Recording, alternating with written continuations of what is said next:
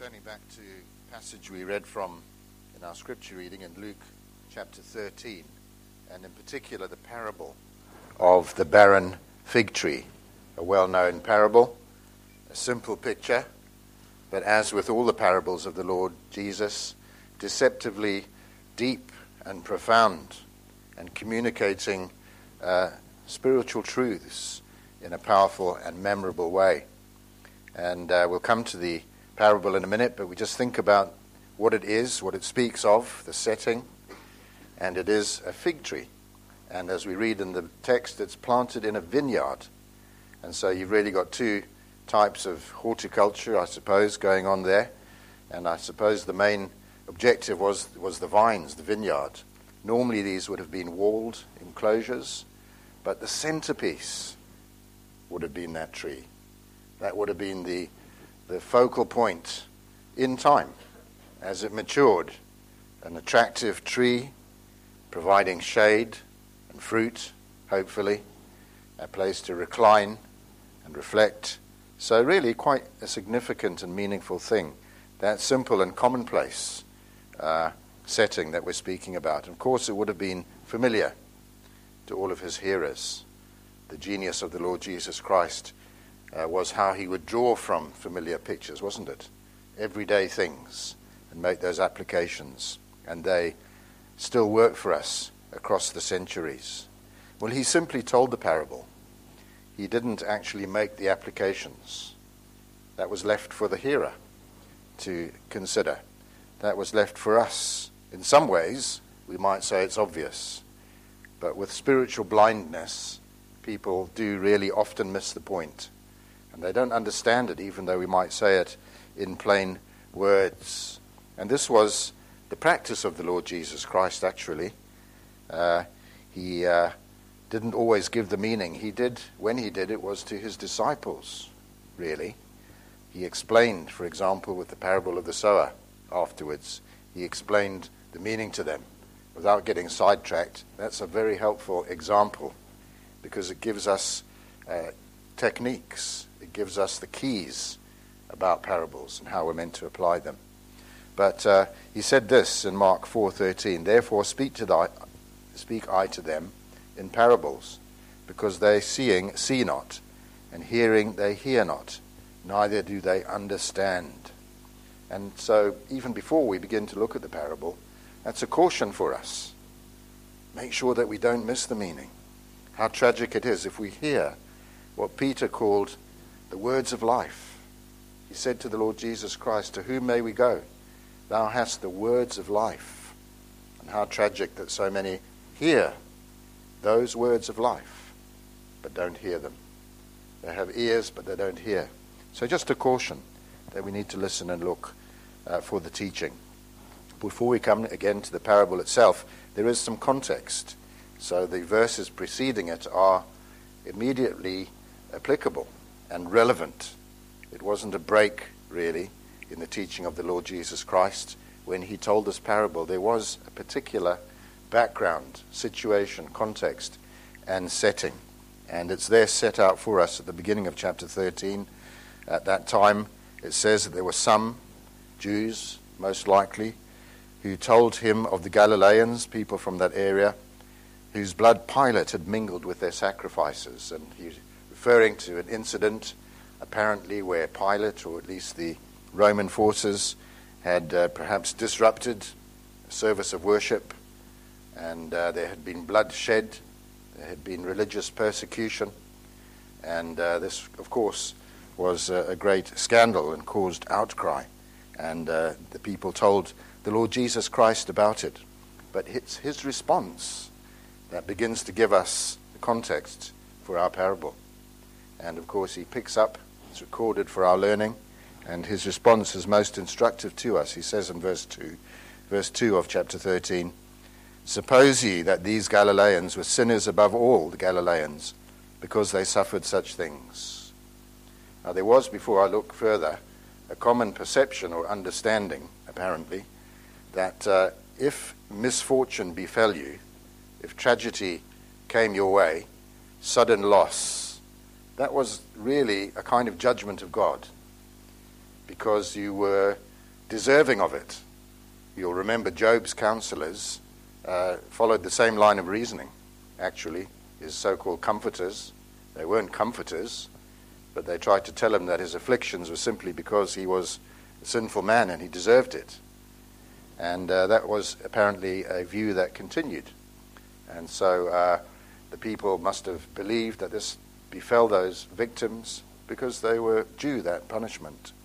And then conversely, if you lived a life that was relatively calm and seemed to sail through without any major difficulties, you seem to get people like that, don't you? It seems some have all the difficulties and problems and others don't seem to. They get through life without too much trouble. And such people at that time might have believed, well, this is God's favor. I don't have troubles, I don't suffer like you because I'm a righteous person. God is pleased with me, so He spared me these things. But the Lord Jesus Christ cut completely across that false view. And the total inclusiveness of what He said is what we need to take note of. Do you think that this happened to them, and this really echoes what I've been saying, because they were sinners above all? That's the teaching, you see. Do you imagine that this was their deserving? They were worse than other people. That's why God punished them there and then. No. There was no difference. But except ye repent, ye shall all likewise perish. And that's a teaching for us, for all mankind. We all like to imagine by nature that we're righteous, or if not completely righteous, decent people. God might be reasonably pleased with us. We're not as others. We don't sin outrageously. Of course, we all slip and slide and we make excuses for that. But it's very hard for us to accept the blame at our doorstep. It's always someone else. But what the Lord Jesus Christ does is He puts the truth right there in the view of every individual. Here it is. Except ye repent, ye shall all likewise, just the same, perish. And then He Himself gives another example, which is the Tower of Siloam in verse 4, those 18. And He makes the point again. Think ye that they were sinners above all men that dwelt in Jerusalem? Just to emphasize it, He brings another well-known case. No, except ye repent, ye shall all likewise perish. And so really that's quite an eye-opener, isn't it? It's quite a wake-up call. And that's a wake-up call to us. This is the ministry of the Lord Jesus Christ. And you could say in some senses this is a summary of what the gospel is. The gospel is this, that all men everywhere need to repent, without exception. That's what the Lord Jesus essentially says here. Now some think that this will include, and it quite possibly did, only a message to the Jews, because the Jewish era was really almost over. As I'm sure you know, in AD 70, Jerusalem was sacked and destroyed, temple broken down by the Romans, and that marked the end of the Jewish era nation. They were dispersed until modern times, I suppose you would say. But, and so the warning, some people think it's just to them unless they repent. But no, this extends to all mankind. And then He spoke the parable, you see, and the text says in verse 3, He spake also this parable. So He's really making the same point. And so the context and the theme of the parable that we'll look at is the need for repentance, for genuine turning to God. Now, of course, these were dramatic ends to people's lives, but they're only illustrative. We're all going to die anyway, aren't we? Whether it's in the comfort of our beds, if we live to a ripe old age, and we fade away peacefully, or it's sudden. It actually makes no difference, either way. But of course, these dramatic events help us to focus our minds. And that's what's happening here. So having said that then, established that certainly one of the lessons, context, is about repentance, then we can look at the parable itself. So what happened there? A certain man, in verse 6, had a fig tree planted in his vineyard, and came and sought fruit thereon, and found none. Okay? So it was in the heart of the plot. It was that cherished thing. The landowner, it seems, was absent. There was the dresser, as he's called, the gardener, the person who had the daily responsibility for that plot of land. But the certain man, unnamed, came and sought fruit thereon, and found none. Now, of course, the Lord Jesus is not teaching about horticulture. He didn't need to, really, did he? All the people were very familiar with that. It was a parable, of course.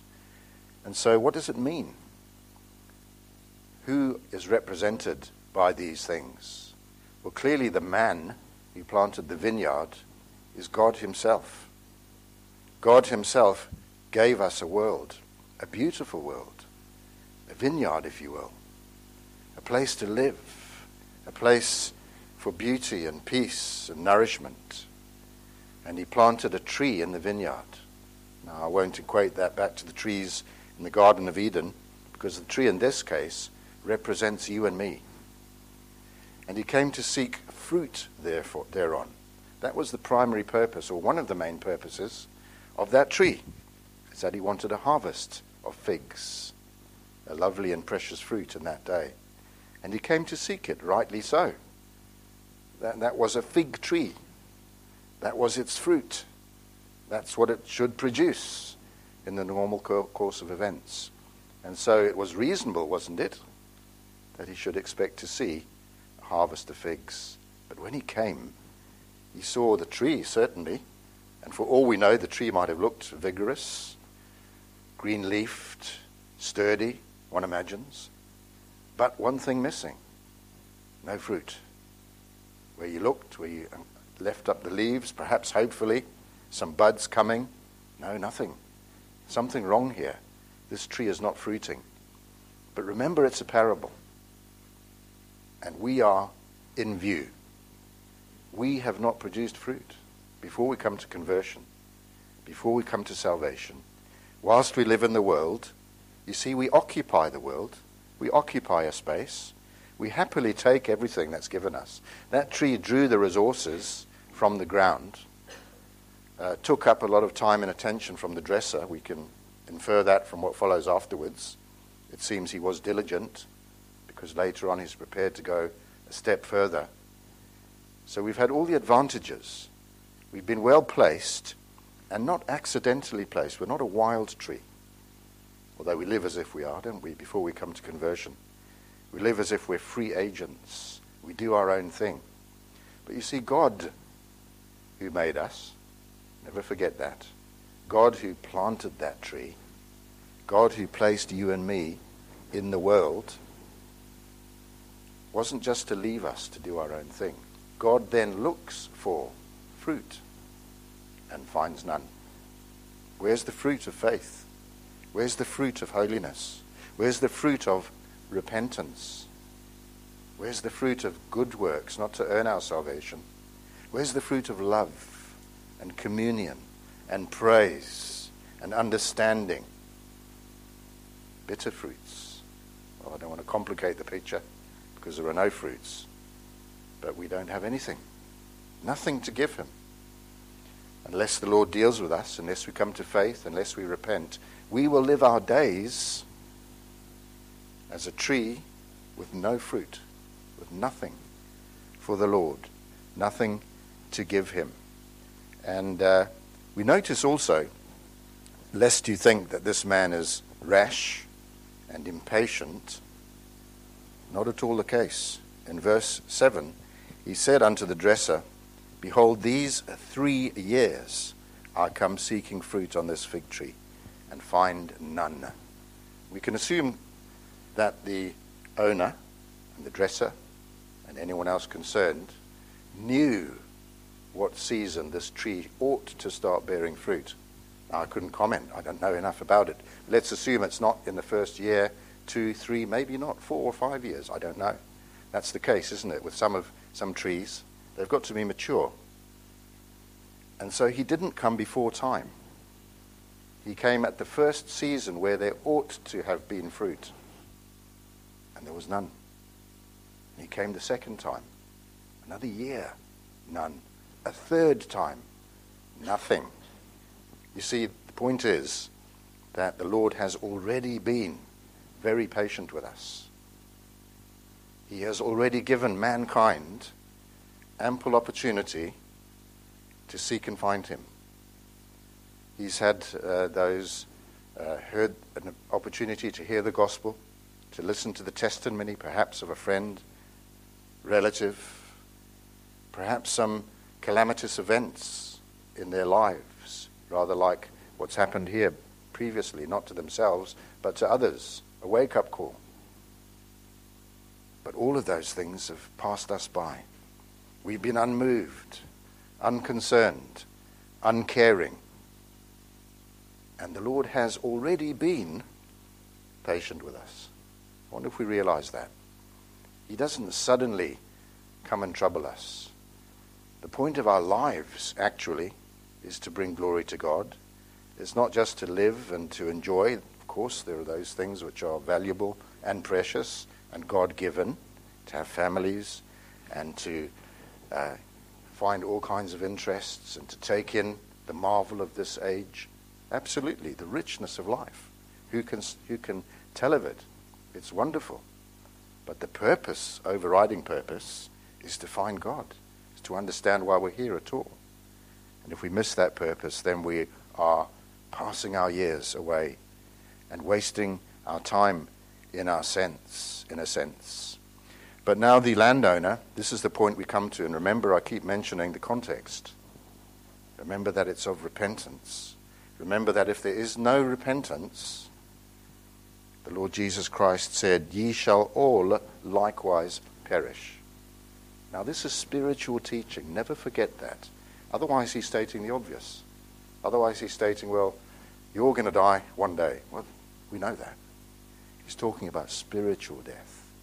Ye shall all likewise perish eternally. You will be lost. You will be without fellowship with God. You will endure your own punishment for your own sins. So that's the context.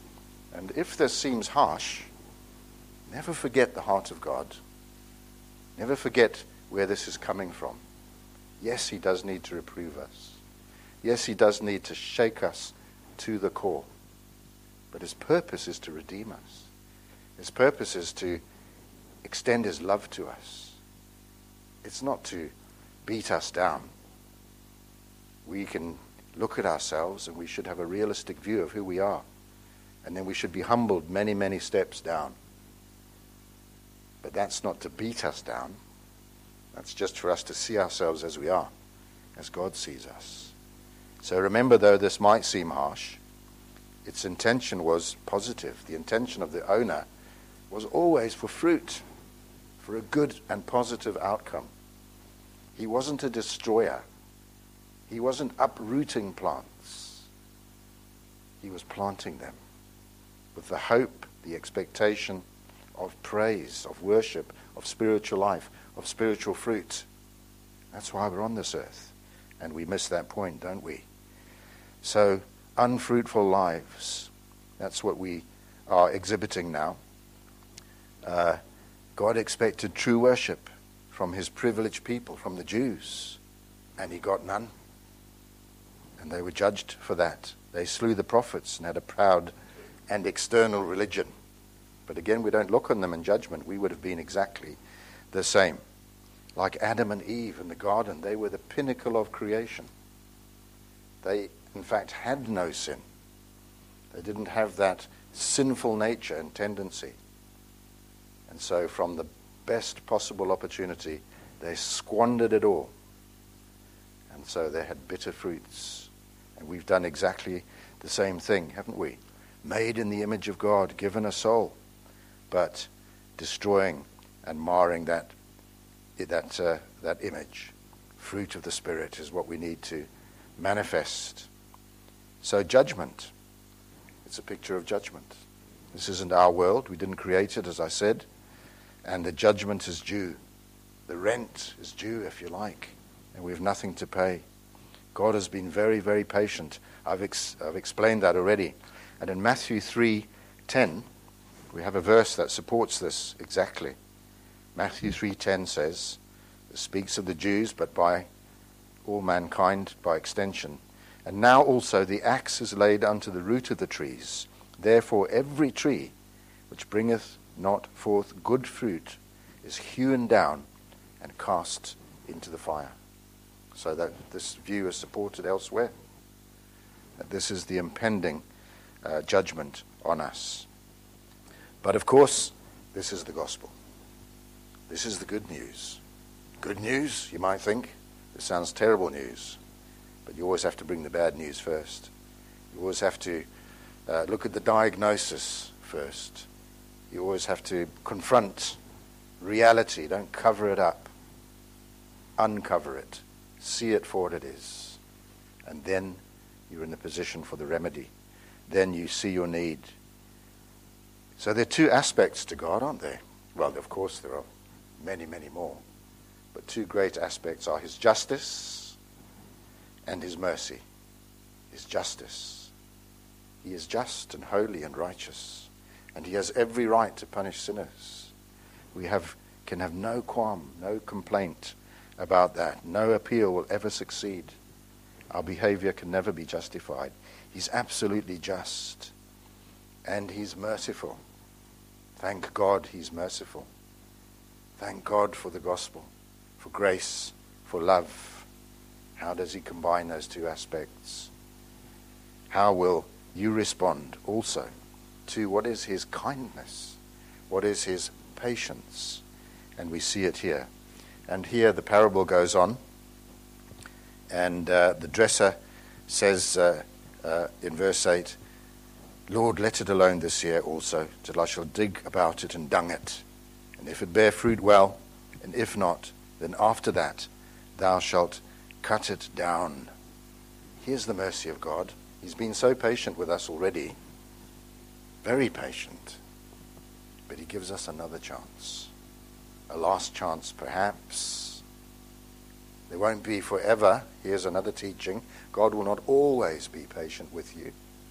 You will finally exhaust his patience. Not that he tires, but his mercy knows certain bounds. He knows the heart of men and women. He knows that there's a point beyond which we will never respond. And elsewhere, Scripture teaches us men's and women's hearts will be hardened, and that though they saw someone raised from the dead, they wouldn't be moved, like the rich man and Lazarus. So, last chance, I suppose you could say here. And how will you respond? That's the key. Remember, it's the people that he was speaking to. It was his love that he wanted to share with them. The very reason that he was there at all was because he was going to Calvary eventually. The very reason that he was interacting with people, that he was alive, that he was in the flesh, was because he came to save people from their sins. So all he did was for us. And here is his further work, digging about one more year. How will you respond? That's the key. So you've already been hardened, if you're not a believer, of course. I speak to those who have not yet known the Saviour, but the teaching is helpful for us all. How will you respond? That's always the key thing. It's not so much as, well, that's very interesting. Oh, that's an interesting parable. Oh, I can see that. Oh, that's very nice. How will you respond? Because you and me will be accountable once we've heard the word of God. And the Lord Jesus, I say it again, unless ye repent, ye shall all likewise perish. So we're looking for repentance here. But the dresser, we might naturally think that's the Lord Jesus Christ represented, and certainly he would be included. But the whole Godhead is concerned for us. It's not as if God the Father is this harsh, implacable deity, and somehow the Son has to plead. No, together their heart is the same. God is one. God the Father, Son, and Holy Spirit. And they represent different aspects here. So the dresser represents this patient, long-suffering, kindness, and intervention and providence, because the dresser is going to say, let me one more year, and I'll do all I can. That's the love and patience of Christ. I will intervene with this person.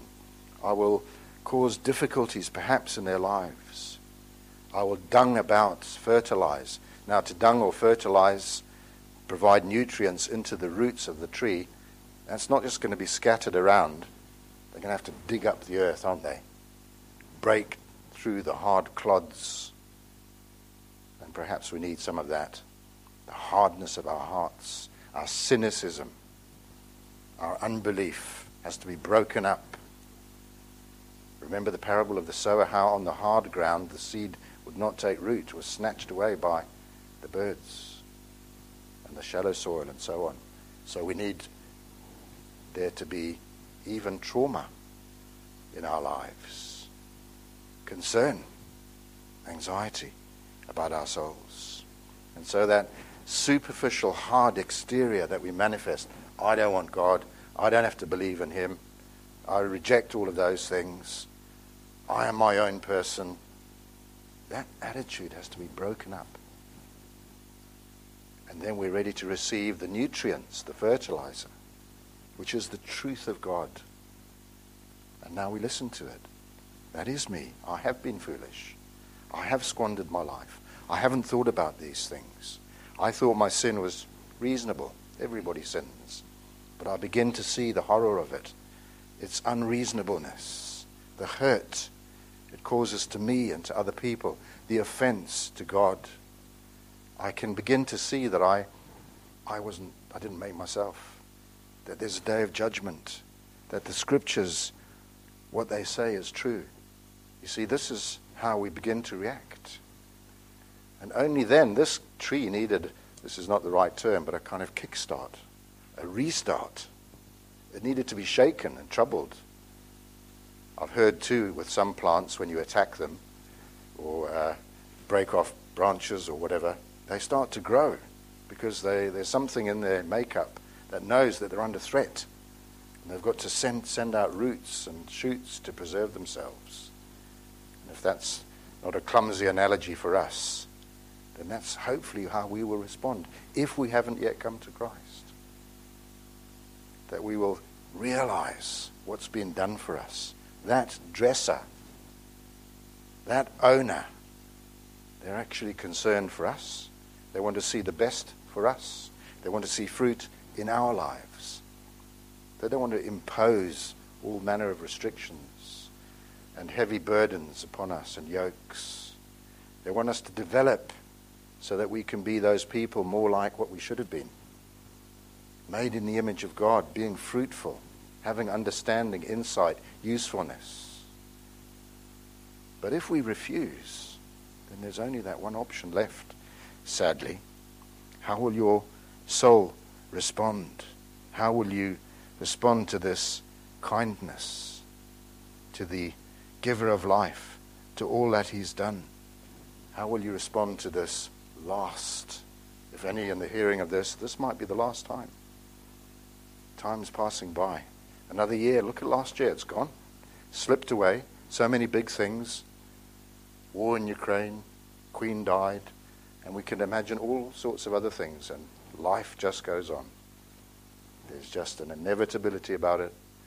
There's just a way, we can't stop time passing by, and we don't have endless time.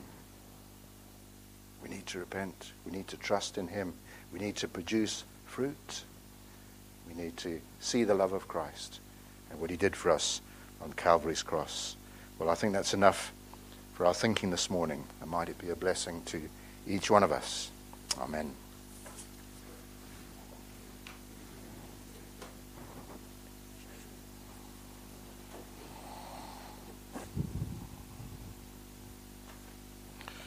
Let's sing our last hymn, which is number 550. Hymn number 550. Jesus, I will trust thee with my soul.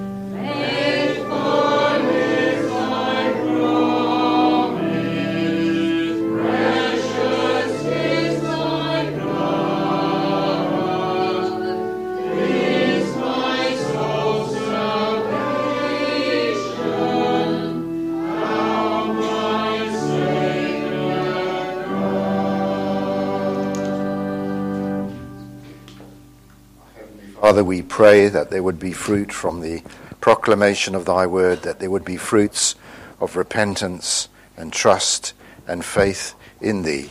And we pray for our lives, those of us that have repented and trusted, that we would be fruitful, O Lord, in good works, having spiritual fruit. And now may the grace of the Lord Jesus Christ, our Saviour, the love of God, our Heavenly Father, and the fellowship and communion of the Holy Spirit rest and remain with each one of us, now and forevermore. Amen.